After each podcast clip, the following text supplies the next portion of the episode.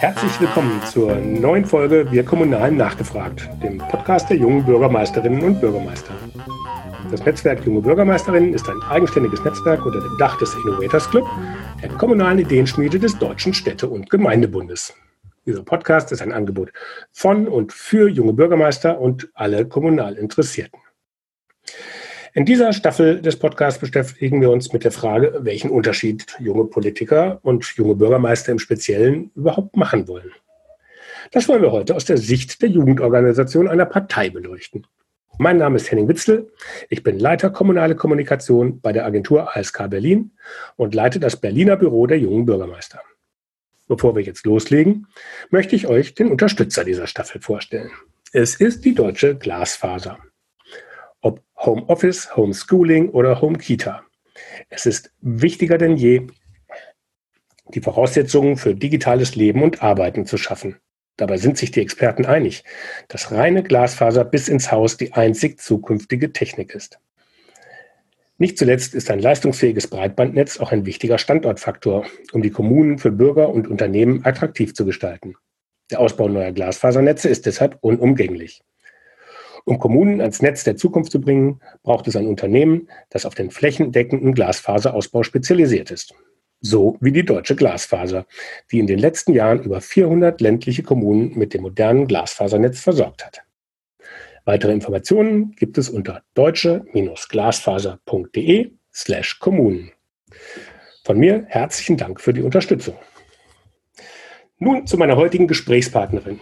Anna Peters ist seit Anfang November 2019 Bundessprecherin der Grünen Jugend. Die 24-Jährige ist aufgewachsen in Freiburg, hat in Heidelberg Politik und Volkswirtschaft studiert und studiert jetzt in Potsdam auf Master Volkswirtschaft.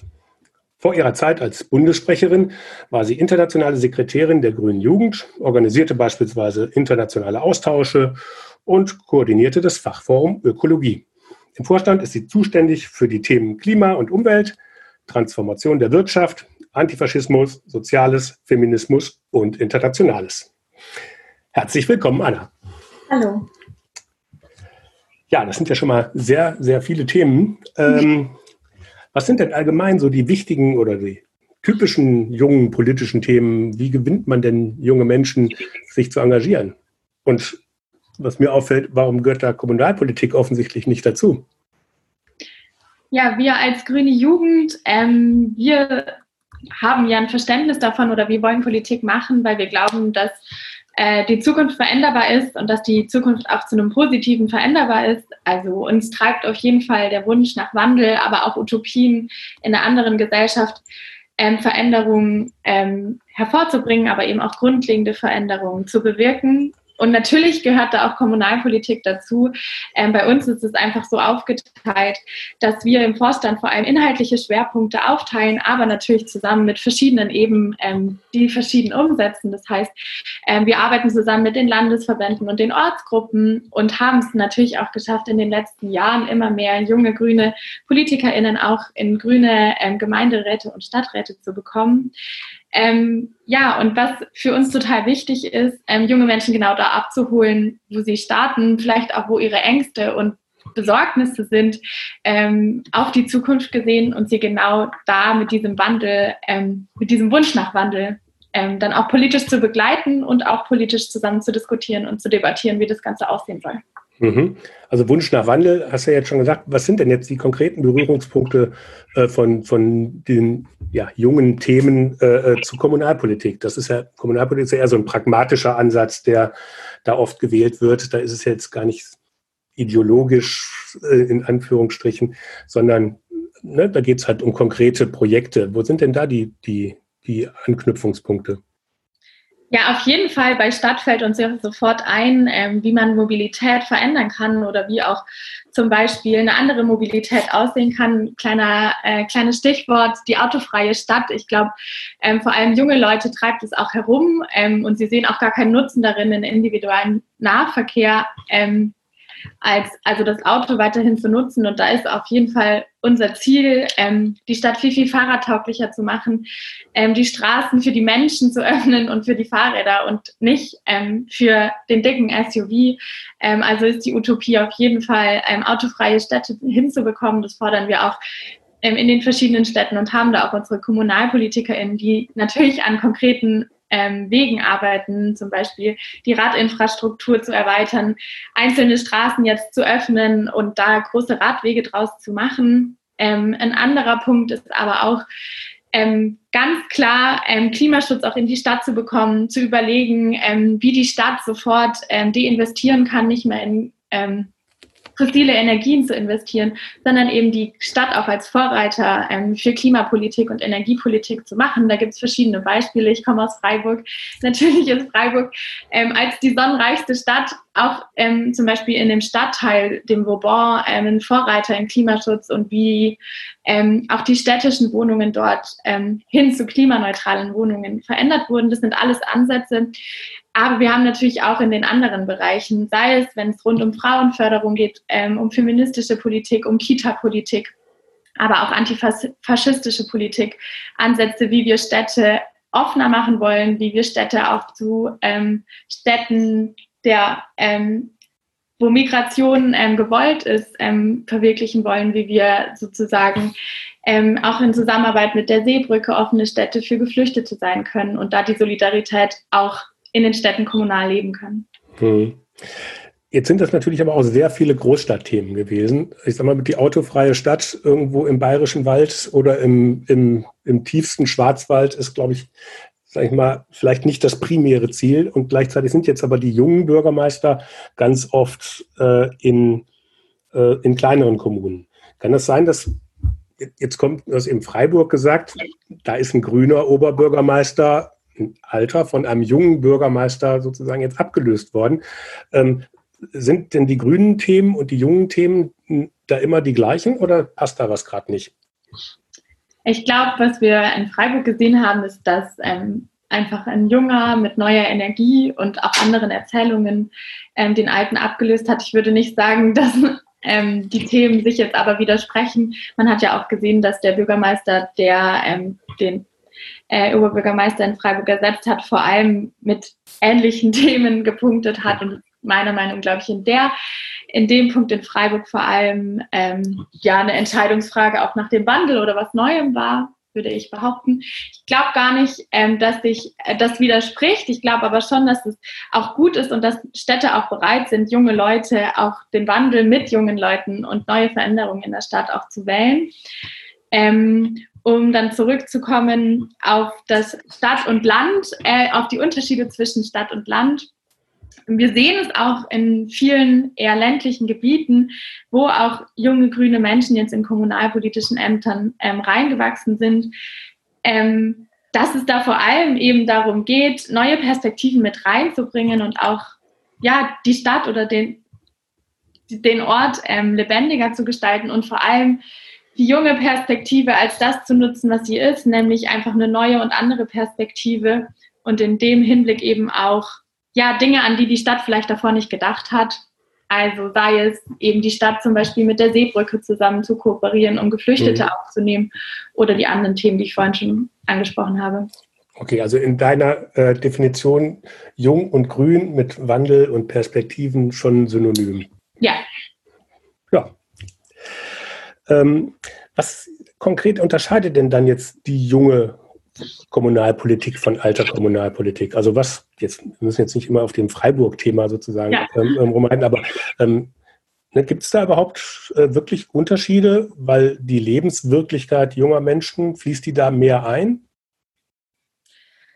Also per se würde ich nicht sagen, dass es junge versus alte Kommunalpolitik gibt. Ich glaube, was man aber ähm, beobachten kann und was ich auch erst in meinen ersten Jahren, die ich bei den Grünen, aber auch bei der Grünen Jugend war, wurde natürlich Kommunalpolitik immer als was Versteinertes oder auch Älteres ähm, irgendwie dargestellt und auch die Strukturen ganz oft mit Stammtischen oder abendlichen Vernetzungen gleichgesetzt. Ähm, und ich würde sagen, dass man oftmals das Gefühl hat, wenn man politisch anfängt, dass Kommunalpolitik oft so eine alte Erzählung oder eine alte Erzählung auch mit Kommunalpolitik mit sich schwingt. Mhm. Aber was ich dann auch durch die Grüne Jugend gemerkt habe, ist, dass natürlich ähm, ja, Wandel oder progressive politische Positionen erstmal nicht an Alter geknüpft sind, sondern vor allem an den progressiven Mächten oder an den Mehrheiten, die nun mal in Gemeinderäten oder Stadträten sind. Ähm, deswegen würde ich vor allem sagen, ähm, junge Kommunalpolitik für uns als grüne Jugend versinnbildlich natürlich andere Lösungen, progressive Lösungen zu finden. Aber per se würde ich nicht sagen, dass alle Menschen über 50 Jahren in einem Kommunalpolitik per se schlechtere Politik machen, sondern geht es natürlich darum, ähm, wie man auch progressive Lösungen ähm, mit allen Menschen dieser Gesellschaft ähm, erringen kann, was ja zum Beispiel beim Thema Mobilität ähm, auch eher keine Altersfrage ist, sondern eher die Frage, wo wollen wir überhaupt, wo noch ein Auto fährt, wollen wir nicht den öffentlichen Nahverkehr viel attraktiver machen und so auch Mobilität für ältere Menschen wieder zugänglicher machen. Hm. Und da ähm, verbinden sich ja auch Lösungen oder auch Wunschvorstellungen, wie Städte aussehen, auch ganz oft mit jungen Leuten und eher älteren Leuten. Okay. Ähm, worauf ich jetzt raus wollte, war eher so ein Punkt, ähm, nochmal die, die, Lebenswirklichkeit, dass die vielleicht dann einfach auch einen Unterschied macht. Ich hatte letztens eine, eine junge Bürgermeisterin, die gesagt hat, ich muss jetzt irgendwie hier äh, ganz schnell, schnell hopp, hopp eine Kita hochziehen, weil mein älterer Vorgänger das schlicht und ergreifend mhm. nicht auf der Agenda hatte, obwohl alle Zahlen, äh, die vorlagen, natürlich dafür gesprochen haben, dass wir jetzt ziemlich schnell eine neue Kita brauchen. Aber der hat es nicht auf der Agenda, weil das in seinem Leben auch überhaupt keine Rolle gespielt hat. Also einfach da dieses, ja. ähm, die Frage, ob, ob diese Themen sozusagen dann von Älteren denn überhaupt noch entsprechend transportiert werden können. Ich glaube, dass das Beispiel vor allem zeigt, dass es nicht nur einen Unterschied zwischen Alter ist, sondern wahrscheinlich auch durch Geschlecht oder einfach der Perspektive und Notwendigkeit, die man im eigenen Leben erfährt oder auch durch ähm, Diskussionen im eigenen Umfeld erfährt, dass natürlich äh, eine junge Frau, die dann Bürgermeisterin in dem Ort oder der Stadt war, äh, die Notwendigkeit dringender sieht, ähm, als eine Person oder eher ein männlicher Bürgermeister, der schon länger in dem Amt war und auch andere Gesprächspartner gehabt hat in der Zeit. Hm. Gut, dann kommen wir jetzt zu den Punkten. Das sind ja eigentlich die unterschiedlichen Rollen und Erwartungshaltungen natürlich auch, die dann auf unterschiedlichste Leute auch ähm, ja, einprasseln. Ob das jetzt junge oder alte, zwischen Mann und Frau oder zwischen einer Verwaltung äh, und, und, und der Politik. Äh, die müssen alle miteinander immer unterschiedliche Punkte irgendwie ausfüllen. Ähm, und damit fangen ja dann auch häufig dann die Probleme an, dass man eben vielleicht dann die Rollen nicht vernünftig definiert hat äh, oder dass man die andere Rolle bei dem anderen gar nicht wahrnimmt.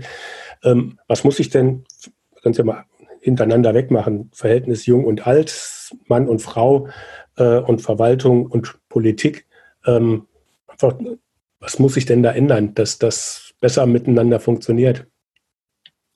Ich glaube, erstmal zwischen Jung und Alt muss man meiner Meinung nach vor allem erstmal klären, was die Perspektive ist und was die Notwendigkeit des Wandels oder auch des Gestaltens in der Stadt ist. Wie schon gesagt, ich glaube, dass zwischen Jung und Alt per se keine ähm, großen Konfliktlinien stehen, sondern eher durch den Dialog auch zusammen Visionen und Lösungen gefunden werden können. Ähm, Deine zweite Punkt war zwischen Mann und, Frau, Mann und Frau. Mann und Frau. Ja, ich glaube, und das erfahren wir ja auch in den, bei den Grünen, aber auch in der Grünen Jugend, je diverser ein Team ist, und ähm, nicht nur ob ähm, weiblich oder männlich und das Alter, sondern eben auch aus welchen Perspektiven sie kommen, wie sie aufgewachsen sind, ob sie Migrationsgeschichte haben oder nicht. Je diverser ein Team ist, desto besser kann man natürlich auch auf verschiedene Probleme ähm, verschiedene Lösungen finden. Deswegen ist es natürlich für uns wichtig, ähm, dass auch bei Entscheidungen gleichzeitig ähm, ja paritätisch auch die Lösungen dafür gefunden werden. Ähm, deswegen würde ich sagen, es ist umso wichtiger, ähm, gleichbesetzte Teams zu haben und auch gleichbesetzt Politik zu machen, um eben auch unterschiedliche Perspektiven in den politischen Rahmen aufzunehmen. Und zwischen Verwaltung und KommunalpolitikerInnen muss ich sagen, fehlt mir einfach die Perspektive, weil ich kommunalpolitisch nie aktiv war. Deswegen kann ich gar nicht aus eigener Erfahrung sagen, ähm, wo da die Konfliktlinien sind. Aber ich kann bestimmt sagen, dass ich auf jeden Fall ähm, von KommunalpolitikerInnen von den Grünen auch gehört habe, dass ihnen manchmal der Drang, etwas zu ändern, ähm, total am Herzen liegt, aber das natürlich dann über die Verwaltung oder die verschiedenen ähm, ja, Stufen, die man dann noch nehmen muss, manchmal zu lange dauert. Ähm, das aber eher aus Erzählung und nicht aus eigener Erfahrung. Ja gut, das ist natürlich dann auch ein, ein Stück weit, äh, ne, wenn's, wenn der Wandel sozusagen so im Vordergrund steht, dann ist das natürlich ähm, mit einer Verwaltung, die ja ne, nicht aus sich eigentlich sozusagen ständig Neues äh, ja. hervorbringt, äh, natürlich schon mal ein Interessenskonflikt. Also da sind wir ja auch bei den unterschiedlichen Rollen natürlich, die die beiden ja. Ebenen dann äh, einnehmen. Ähm, vielleicht nochmal bei Thema Mann und Frau. Äh, die Quote ist ja gerade wieder äh, in aller Munde nach dem CDU-Parteivorstandsbeschluss äh, oder ist ja noch eine Empfehlung eigentlich eher. Ähm, also bei Quote muss man den Grünen jetzt ja nichts erzählen. Das ist ja da sozusagen äh, in der Partei-DNA irgendwie fest verankert. Ähm, und auch im Bundestag und den Landtagen und den Gemeinderäten sind die Grünen in der Regel die, die den höchsten Frauenanteil haben. Nur wenn es bei Bürgermeistern ist, da klappt das irgendwie nicht so gut. Also ich habe mal geguckt, es gibt äh, Oberbürgermeister in Deutschland sieben Grüne, keine Frau darunter. Henriette Reker mal in Klammern, die dann mit Unterstützung der Grünen, aber ja nicht Parteimitglied ist, ähm, außen vor. Und ähm, in Bayern bei der Kommunalwahl im März. Das, seitdem gibt es 14 grüne Bürgermeister und genau nur eine einzige Frau in Bayern äh, mit grünem Parteibuch. Und auch bei den Jungen äh, gibt es gar keine Frau äh, unter 40. Was läuft denn da jetzt genau schief? Ja, also was läuft generell schief? Wir haben ja auch zum Beispiel in München jetzt Katrin Habenschaden als OB-Kandidatin gehabt, die leider ähm, nicht geschafft hat, als Oberbürgermeisterin gewählt zu werden. Ich glaube, da hängen super viele verschiedene Punkte ähm, dran. Ich glaube auch, dass oftmals, was ich auch vorhin schon beschrieben habe, wie Kommunalpolitik von außen gesehen wird, also als alte Strukturen, ähm, wo man vielleicht nochmal eher zum Stammtisch muss oder auf kommunaler Ebene die verschiedenen Kreise sehr gut kennen muss, dass an diesen Strukturen auch sehr viele eher männlich gedeutete Klischees vielleicht noch hängen, was wir aber als grüne Jugend ähm, auch machen und unternehmen, ist mit den Landesverbänden zusammen, gerade junge Kommunalpolitikerinnen, ähm, in die verschiedenen Gemeinde- und Stadträte zu bekommen, was ja auch in vielen Städten in Baden-Württemberg, in Bayern ähm, und in Hessen geklappt hat und wo wir auch immer wieder merken, ähm, dass man dadurch ähm, auch durch die Förderung spezifisch von Frauen in der Kommunalpolitik ähm, schon mal auf dem richtigen Weg ist. Aber die grüne Jugend gibt es auch erst seit 25 Jahren und ich würde sagen, dass wir junge ähm, Menschen in der Kommunalpolitik haben, hat so vor zehn Jahren vielleicht angefangen. Also ich würde sagen, durch spezifische Programme, die wir machen und besondere Förderungsmaßnahmen, aber auch Netzwerktreffen, die wir zum Beispiel bei unseren Kongressen auch immer kommunalpolitisch und landespolitisch ähm, anbieten, ergeben sich schon Möglichkeiten, auch junge Frauen mehr in die Kommunalpolitik zu bekommen. Aber da hängt ja natürlich sehr, sehr viel mehr daran, als nur ähm, auf junger, grüner Ebene ähm, ja, daran zu arbeiten, das zu verändern. Da hängt natürlich auch daran, wo die jungen ähm, Personen, die jungen Frauen auch ihren Verwirklichungswunsch haben und auf welcher Ebene sie, sie das Gefühl haben, ähm, schneller mehr umsetzen zu können.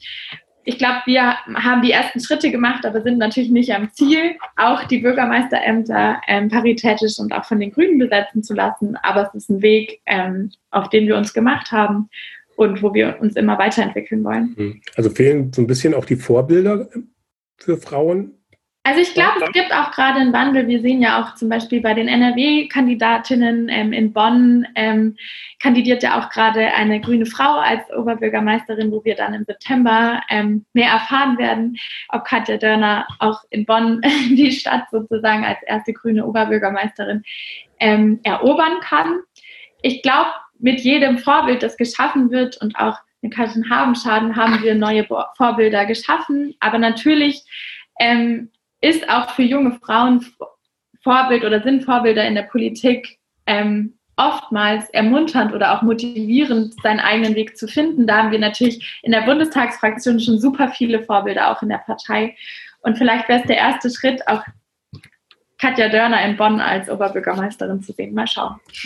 Ja, gut, jetzt mal ähm, vielleicht nochmal sozusagen als kritische äh, Punkt, das war ja sonst immer bei auch bei den anderen Parteien, dass Frauen immer dann aufgestellt würden, wenn die Chance nicht so gut war.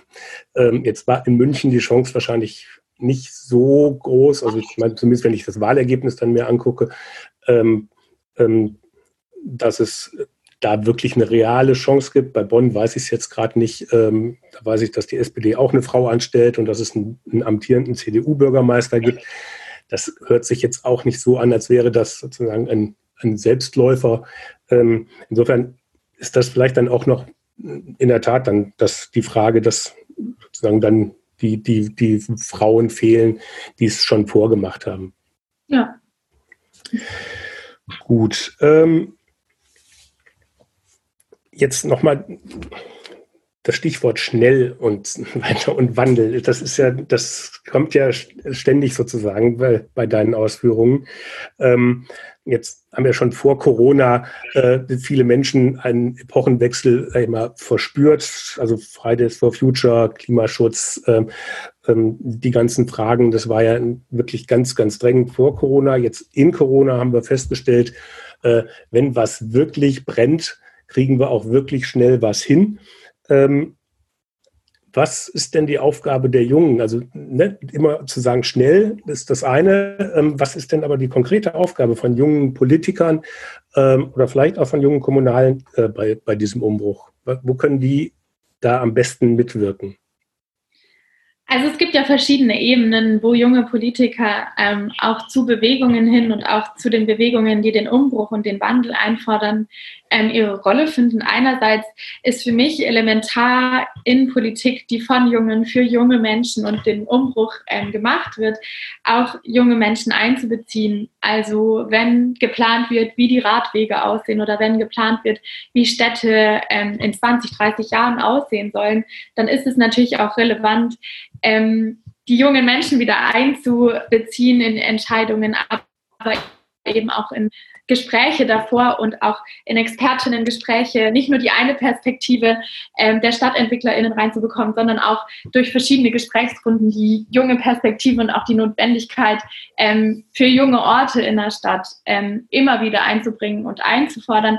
Es geht aber natürlich auch ähm, ganz klar um Haushaltspolitik und Finanzen. Ähm, was wir ja merken ist, ähm, oder meiner Meinung nach ist es elementar und entscheidend, wie Haushaltspolitik in der Kommune gehandhabt wird.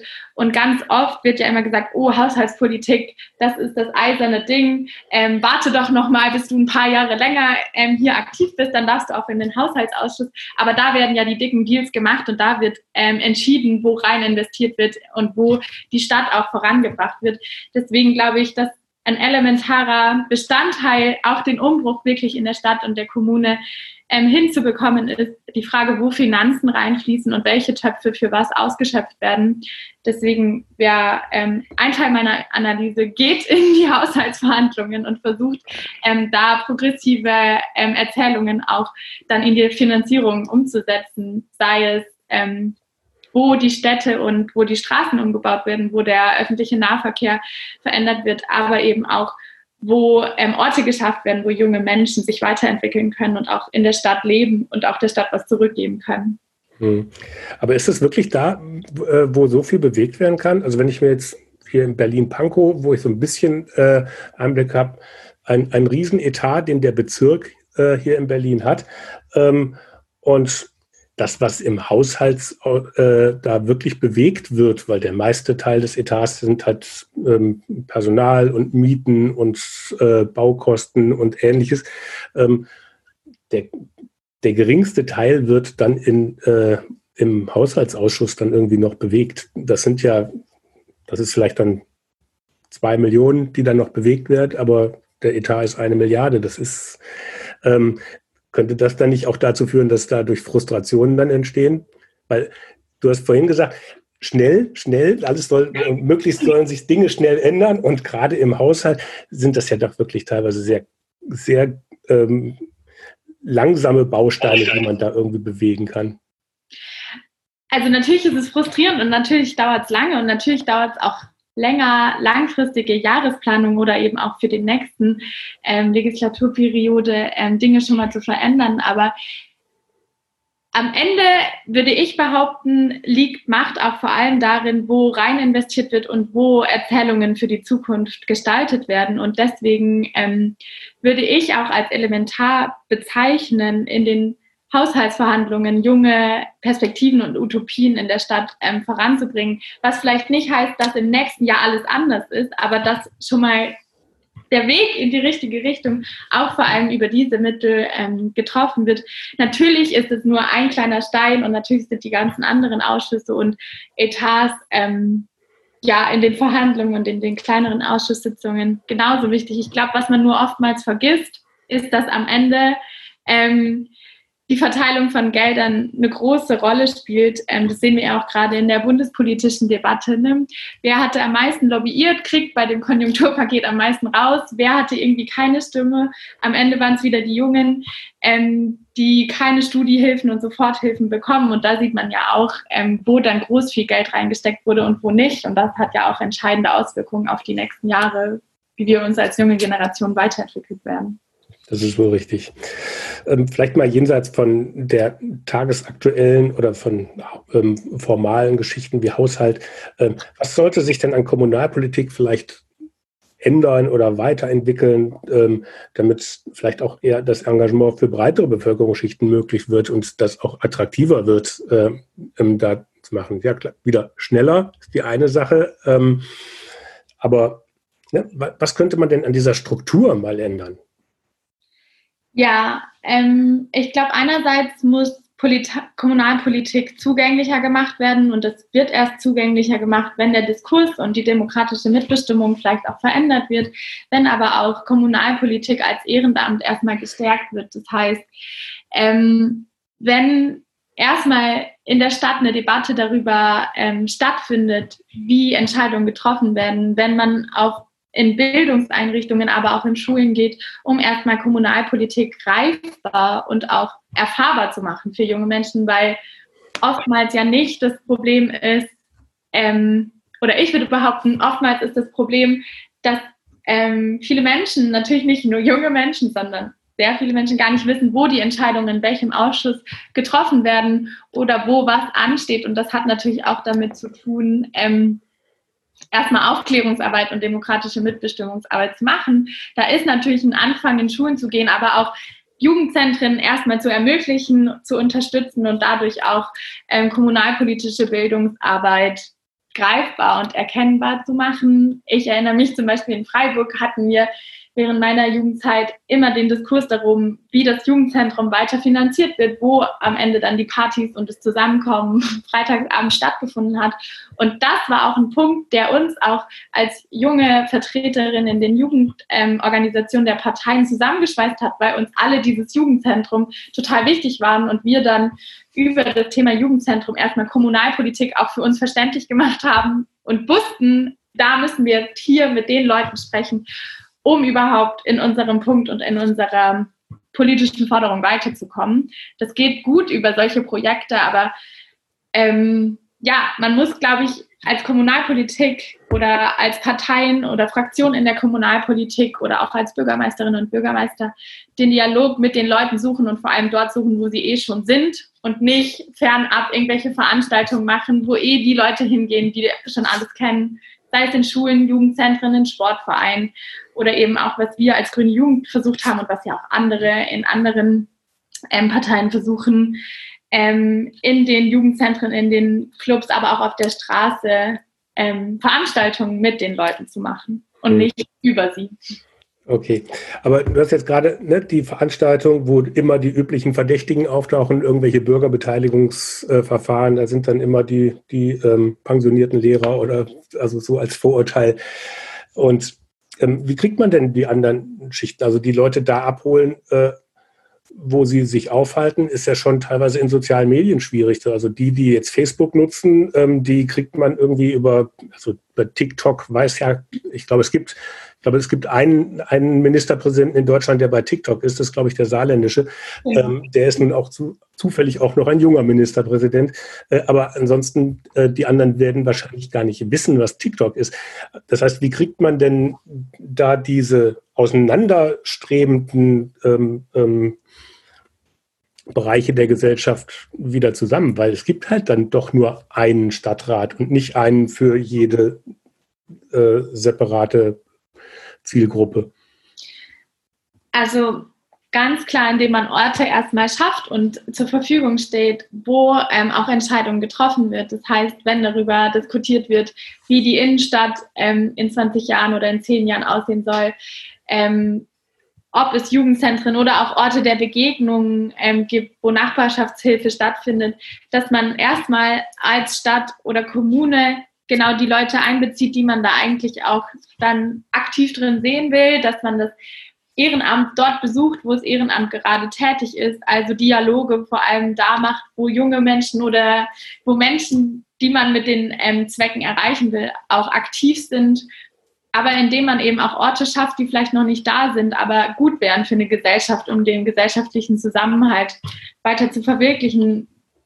Eine Sache, die meiner Meinung nach elementar ist, indem man Räume und auch Stadtviertel ähm, ja, Begegnungen schafft, indem man ähm, als Stadt genau diese Räume zur Verfügung stellt, da kulturelle, aber auch ähm, soziale Hilfe und Veranstaltungen stattfinden lässt, wie so ein Kultur- und Stadt Stadtteilzentrum, in dem man aber auch als Stadt erstmal jedem Menschen öffentliche Güter oder eben öffentliche Räume zur Verfügung stellt.